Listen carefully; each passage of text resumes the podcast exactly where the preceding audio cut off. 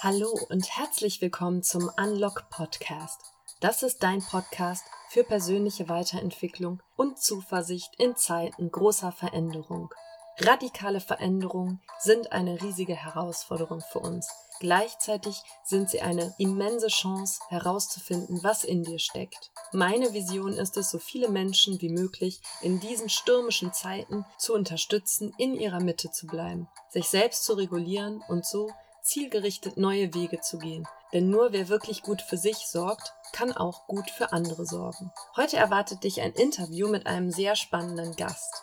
Ich habe heute Ildiko Sulzinger bei mir im Podcast. Ildiko ist eine Expertin im Bereich der Altersmedizin und hat viele Jahre in Süddeutschland als leitende Oberärztin den Bereich der Altersmedizin aufgebaut und geleitet. Seit einem Jahr ist sie Geschäftsführerin der Vidi Lifeline, die Coaching, Aufstellungen und spirituelle Lebensberatung anbietet. Ildiko hat zahlreiche Fortbildungen in diesem Bereich absolviert, unter anderem ist sie ausgebildete Heilerin und Atemcoach. Auch heute gibt es wieder Tipps und Tricks und ganz konkrete Ideen, was du ab jetzt verändern kannst, um dich besser zu fühlen. Außerdem bekommst du heute Anregungen dazu, wie du ältere Menschen in deiner Umgebung in dieser Zeit sinnvoll unterstützen kannst. Ich wünsche dir nun viel Spaß bei der Folge mit Ildiko.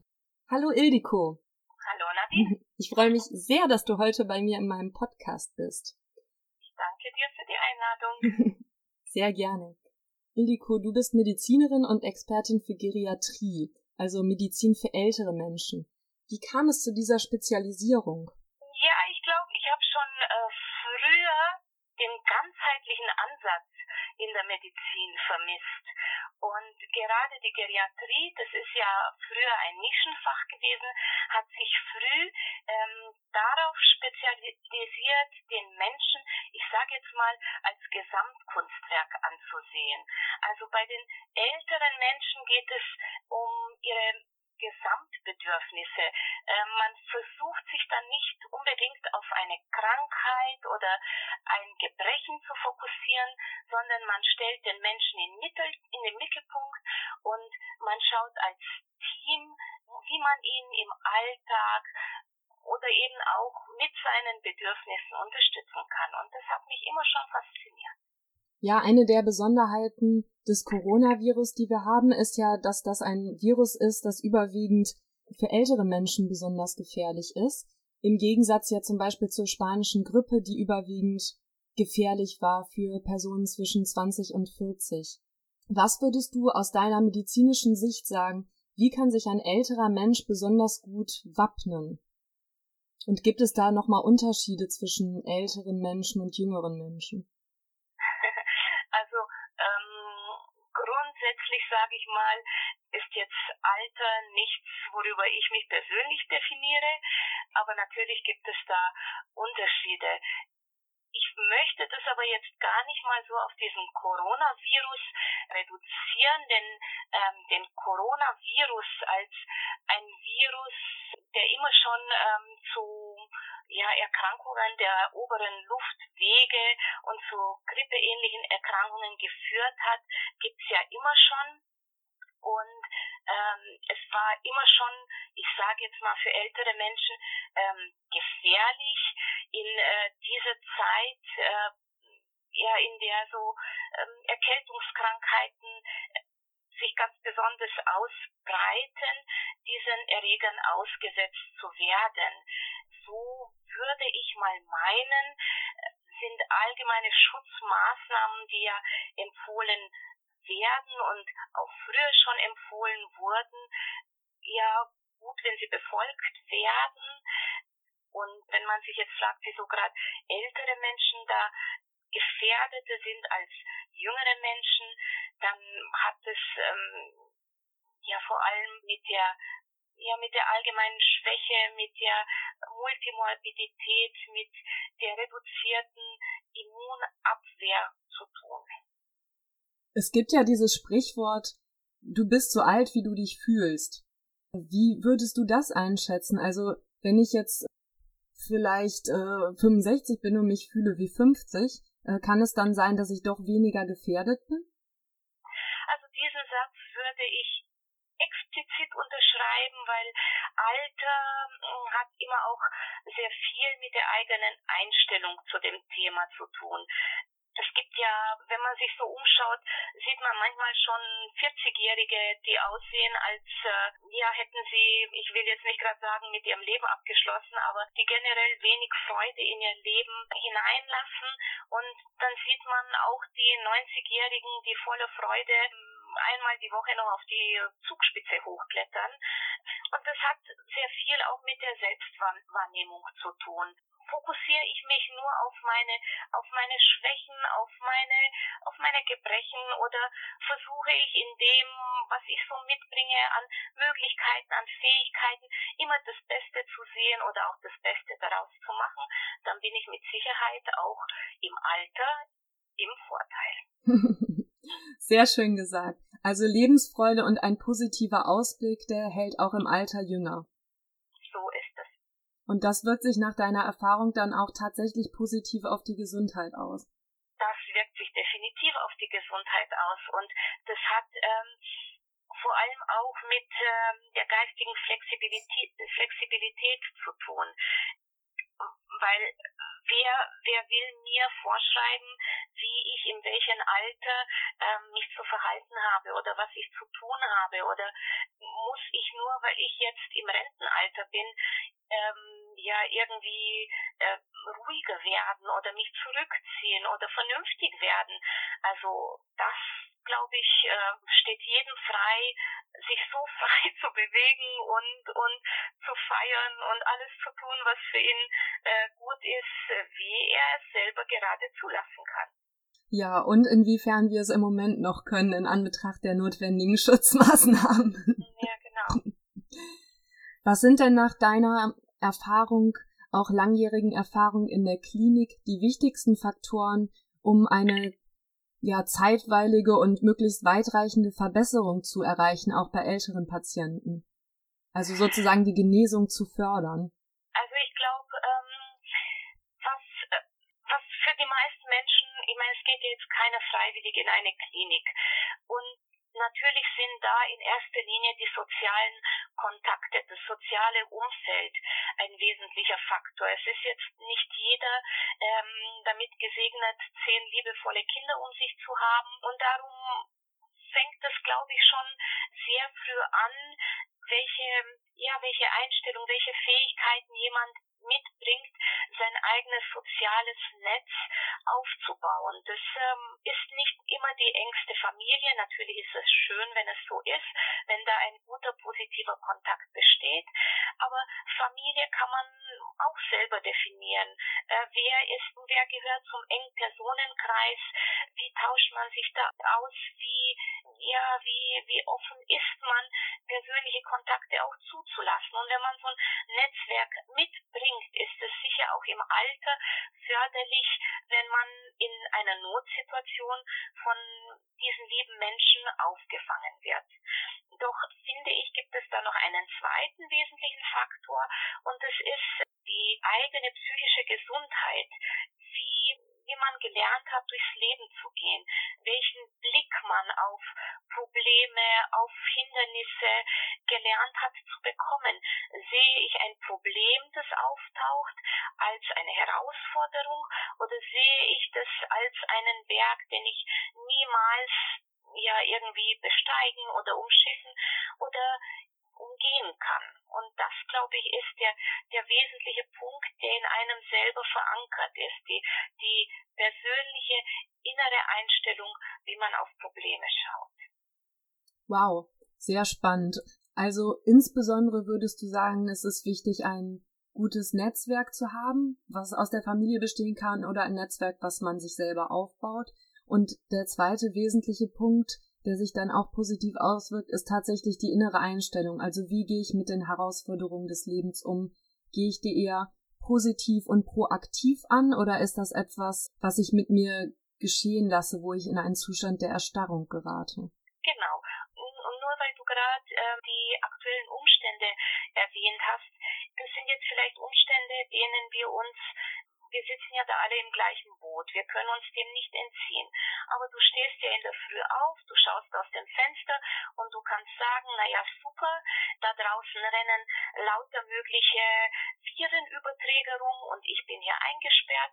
Oder du kannst auch rausschauen und du kannst sagen, wow, die Sonne scheint, was habe ich für ein Glück, in einem Land zu leben, wo ich so beschützt bin, wo, wo es so viele Möglichkeiten gibt, wie mir geholfen werden kann. Mir geht es gut, ich habe zu essen, ich bin gesund. Es ist vielleicht nicht schön, dass ich jetzt gerade nicht so raus kann, wie ich möchte, aber ich mache halt das Beste raus. Ja, und ich glaube, das ist auch besonders wichtig in diesen Zeiten, dass wir trotz der Umstände das Beste aus jedem Tag machen. Genau. Vielleicht noch ein Beispiel. Du gehst einkaufen dein Lieblingsjoghurt steht nicht mehr auf dem Regal. Dann kannst du schimpfen und sagen, ja, die ganzen Hamsterkäufe haben sie mir doch mein, mein Lieblingsjoghurt äh, äh, vor der Nase weggeschnappt und dann kannst du dir überlegen und jetzt geht's los und ich werde verhungern und wo führt das hin? Oder du schaust dich im Regal um und erkennst, oh, da sind ja noch 35 andere Joghurts. Vielleicht teste ich ja mal drei neue und dann gehst du nach Hause, testest die neuen Joghurtbecher und stellst fest, hey, eins davon schmeckt noch wesentlich besser wie mein Lieblingsjoghurt. Manchmal ist nämlich das, was du nicht bekommst, vielleicht das Beste, was dir passieren kann. Ja, sehr schön gesagt. Manchmal ist das, was du nicht bekommst, das Beste, was dir passieren kann. Und vielleicht entdeckst du auch noch einen neuen Joghurtgeschmack bei dieser Gelegenheit. Ildiko, im Moment ist es ja so, dass sich natürlich viele Menschen auch Gedanken darum machen, wie können sie ihre Eltern, Großeltern oder auch Nachbarn bestmöglich unterstützen in dieser Situation. Also wie können wir ältere Familienangehörige oder Menschen in unserer Nachbarschaft unterstützen, insbesondere auch wenn wir ja nicht oder möglichst wenig unmittelbar bei ihnen sein können. Ich denke, einerseits ist es wichtig, gerade die Multimorbiden, also das sind ältere Menschen, die tatsächlich vorerkrankt sind, die mehrere Krankheiten sind, ähm, die sind besonders schützenswert. Aber das ist ja bekannt, das hören wir ja zurzeit tagtäglich in den Medien. Und wenn es dann konkret darum geht, wie wir diese Menschen unterstützen können, natürlich gibt es jetzt sehr viele, die sich organisieren, die Älteren äh, bei den Einkäufen unter helfen wollen oder ähm, so organisatorische Unterstützung bieten wollen. Aber ich glaube, ein wesentlicher Punkt, den wir auch beachten sollten, sind die sozialen Kontakte. Ich habe nämlich tatsächlich heute hier bei uns in Bayern dürfen wir ja noch äh, vor die Tür gehen und ich war heute tatsächlich beim Friseur und da ist mir im Gespräch mit meiner Friseurin auch ein Gedanke gekommen. Ich wusste ja, dass wir dieses Interview heute führen. Die hat nämlich zu mir gesagt, naja, ihr Friseursalon ist ab Montag zu und sie wird dann ganz viel Zeit haben. Und gerade bei ihr im Friseursalon treffen sich noch sehr viele ältere Damen, aber auch Herren, die vielleicht auch den Partner verloren haben, die allein sind, die sehr isoliert leben. Und für solche Menschen ist eben so ein Friseursalon immer noch so ein Treffpunkt, ja, so ein Ort, wo man zusammenkommt, wo man sich austauschen kann, wo man kleine Alltagsanekdoten austauschen kann. Und meine Friseurin hat gesagt, sie wird die freie Zeit, die sie jetzt haben wird, in der Tat dazu nutzen, die Damen und Herren, die sie so aus ihrem Salon kennt, in regelmäßigen Abständen einfach nur mal anzurufen.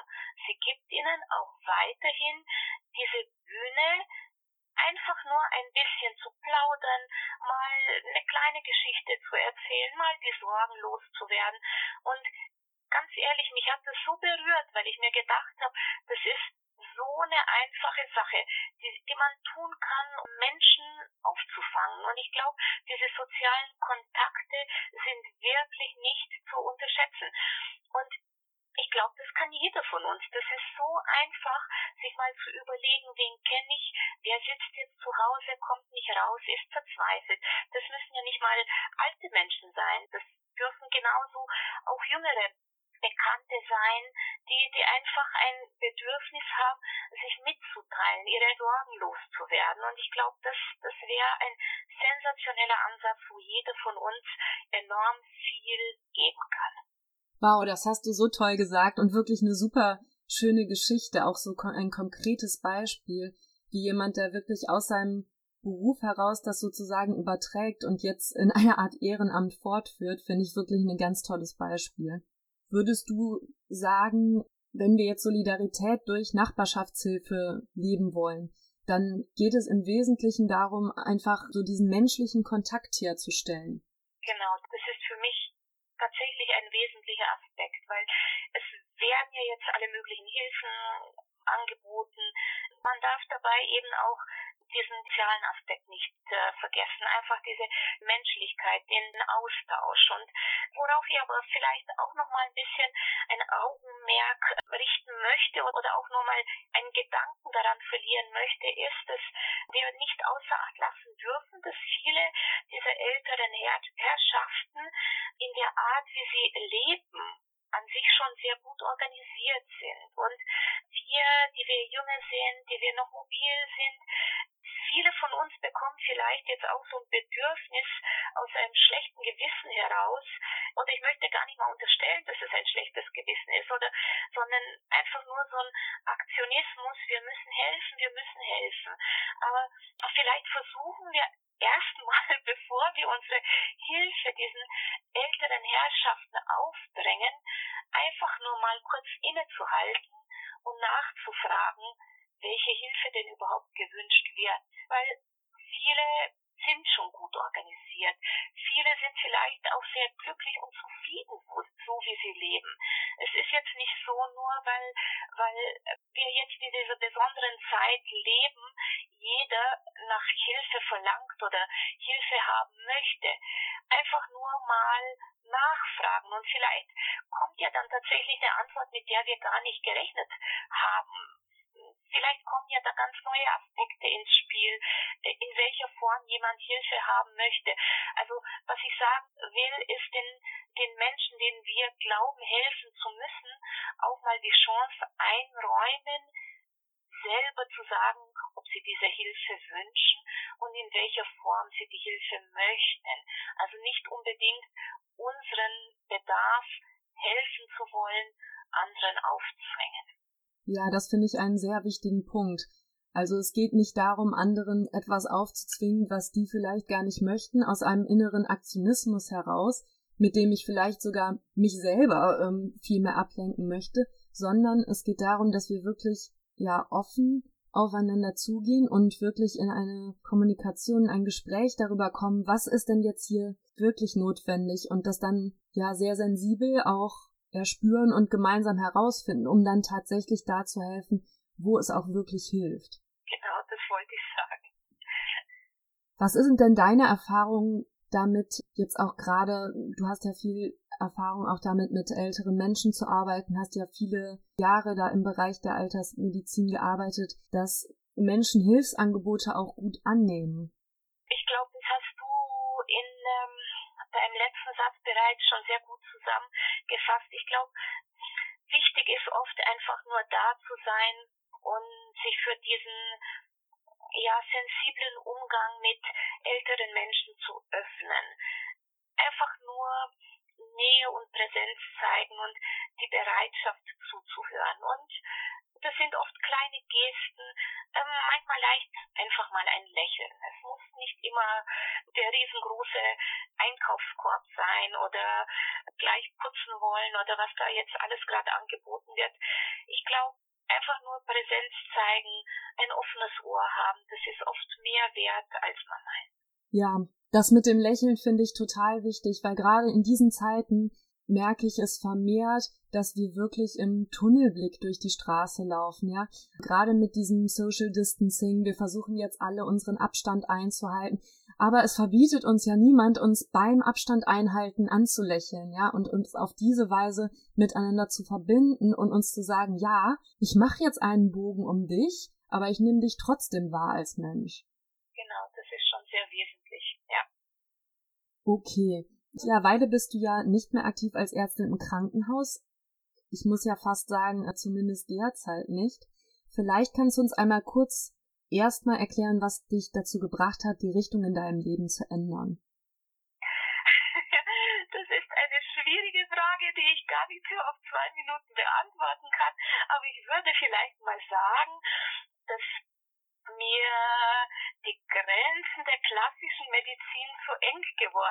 an einem bestimmten Punkt. Ich habe ähm, ja, ich dachte mir, ich muss meinen Horizont erweitern. Ich wollte erkennen, ähm, was mich auf dieser Erde trägt, wo meine Aufgabe liegt. Ich habe angefangen, meine eigenen Themen anzuschauen und ich würde mal sagen, ich wollte einfach mehr Liebe in mein Leben lassen. Du wolltest mehr Liebe in dein Leben lassen. Ja, das hast du uns ja eben auch schon erklärt, dass das die beste Maßnahme ist, um das Leben zu verlängern. Ja. Liebe in das Leben, in das eigene Leben hereinzulassen, fängt in erster Linie bei Selbstliebe an. Und ich denke mal, das ist ein Punkt, an dem jeder von uns gut ansetzen kann. Ja, absolut. Selbstliebe ist für ein glückliches Leben meiner Meinung nach auch essentiell.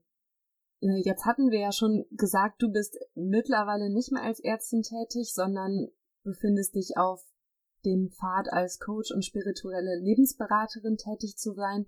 Jetzt kann es natürlich sein mit der derzeitigen Lage, dass sich das auch doch noch mal ändert.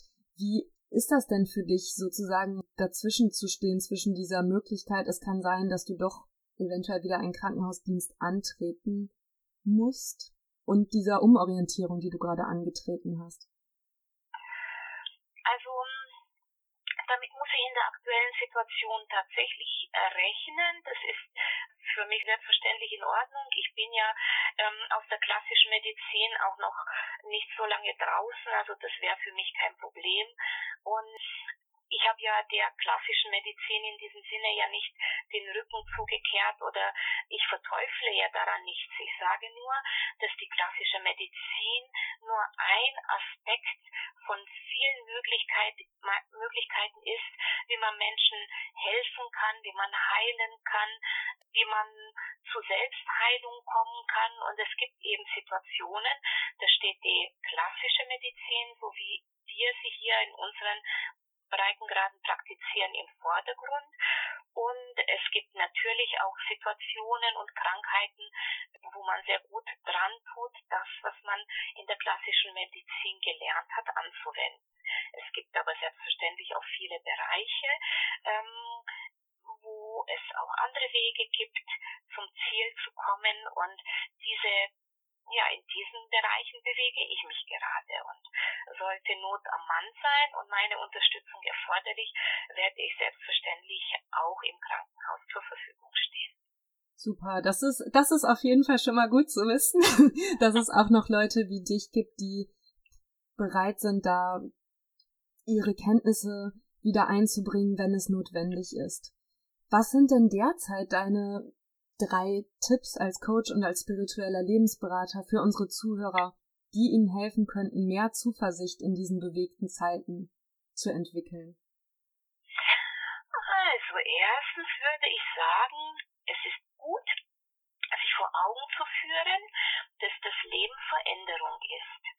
Ähm, das ist einerseits ein Geschenk und es ist eine Gabe, die uns von sehr vielen Lebewesen unterscheidet. Leben war immer schon Veränderung. Menschen waren schon immer Herausforderungen oder auch mal Krisenzeiten ähm, ausgesetzt und die Menschheit insgesamt ist aus so einer Krisensituation immer schon gestärkt und mit neuem Mut und mit neuen Erfahrungen aus diesen Zeiten hervorgegangen. Und das, ich glaube, es ist gut, wenn wir uns das gelegentlich auch mal so vor Augen führen, dass das, was jetzt gerade passiert, nicht der Weltuntergang ist, sondern das ist jetzt einfach nur mal eine schwierigere Zeit und am Ende werden wir alle gestärkt und voller Freude wieder dastehen und sagen, ja, das haben wir wunderbar hinbekommen. Dann der zweite Punkt, den ich anführen möchte, ist, ähm, es ist genauso gut, sich regelmäßig zu sagen, dass wir alle Schöpfer sind und damit jederzeit die Möglichkeit haben, unsere eigenen Entscheidungen zu treffen. Wir können positive und wir können negative Entscheidungen treffen. Und so ist es auch möglich, einfach mal die Entscheidung zu treffen, glücklich sein zu wollen. Denn du kannst in der Früh aufstehen und sagen, oh, es ist alles fürchterlich. Aber du kannst auch aufstehen und sagen, hey, das wird ein wunderbarer Tag und ich schau mal, was ich heute alles Schönes tun kann. Und dann drittens möchte ich einfach mal vorschlagen, dass wir alle gut dran tun, unsere eigene Schwingung hochzuhalten. Das hat sehr viel mit der eigenen Haltung, mit der eigenen Einstellung äh, zu tun. Das können kleine Ankerpunkte sein, was wir so jeden Tag einbauen können, um uns in so eine positive Schwingung zu bringen. Da verweise ich gerne auch mal auf deinen letzten Podcast. Da hast du wunderbare Möglichkeiten aufgezählt, die jeder jeden Tag in seinen Alltag einbauen kann, um einfach so in eine glückliche Schwingung zu kommen.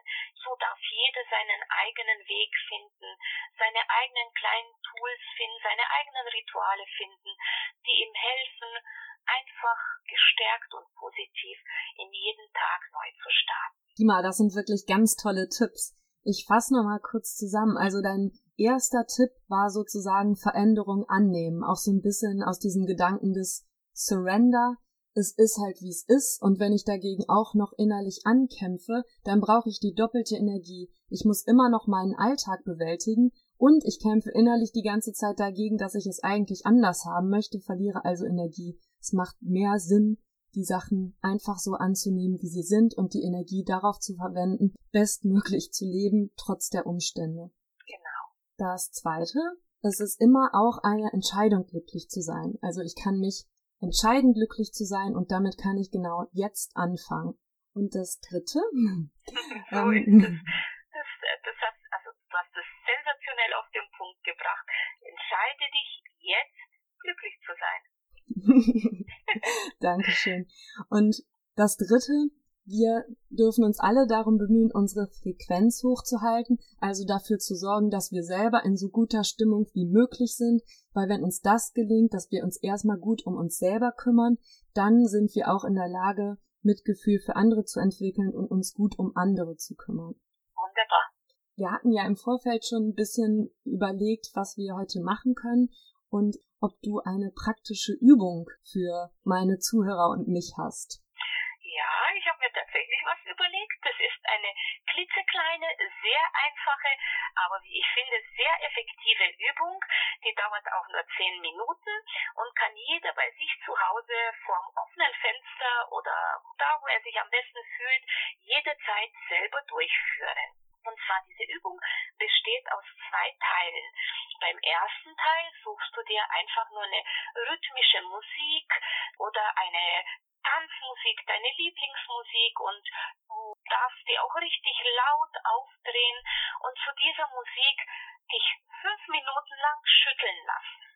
Das klingt banal, ist banal, aber es ist tatsächlich auch sehr effektiv.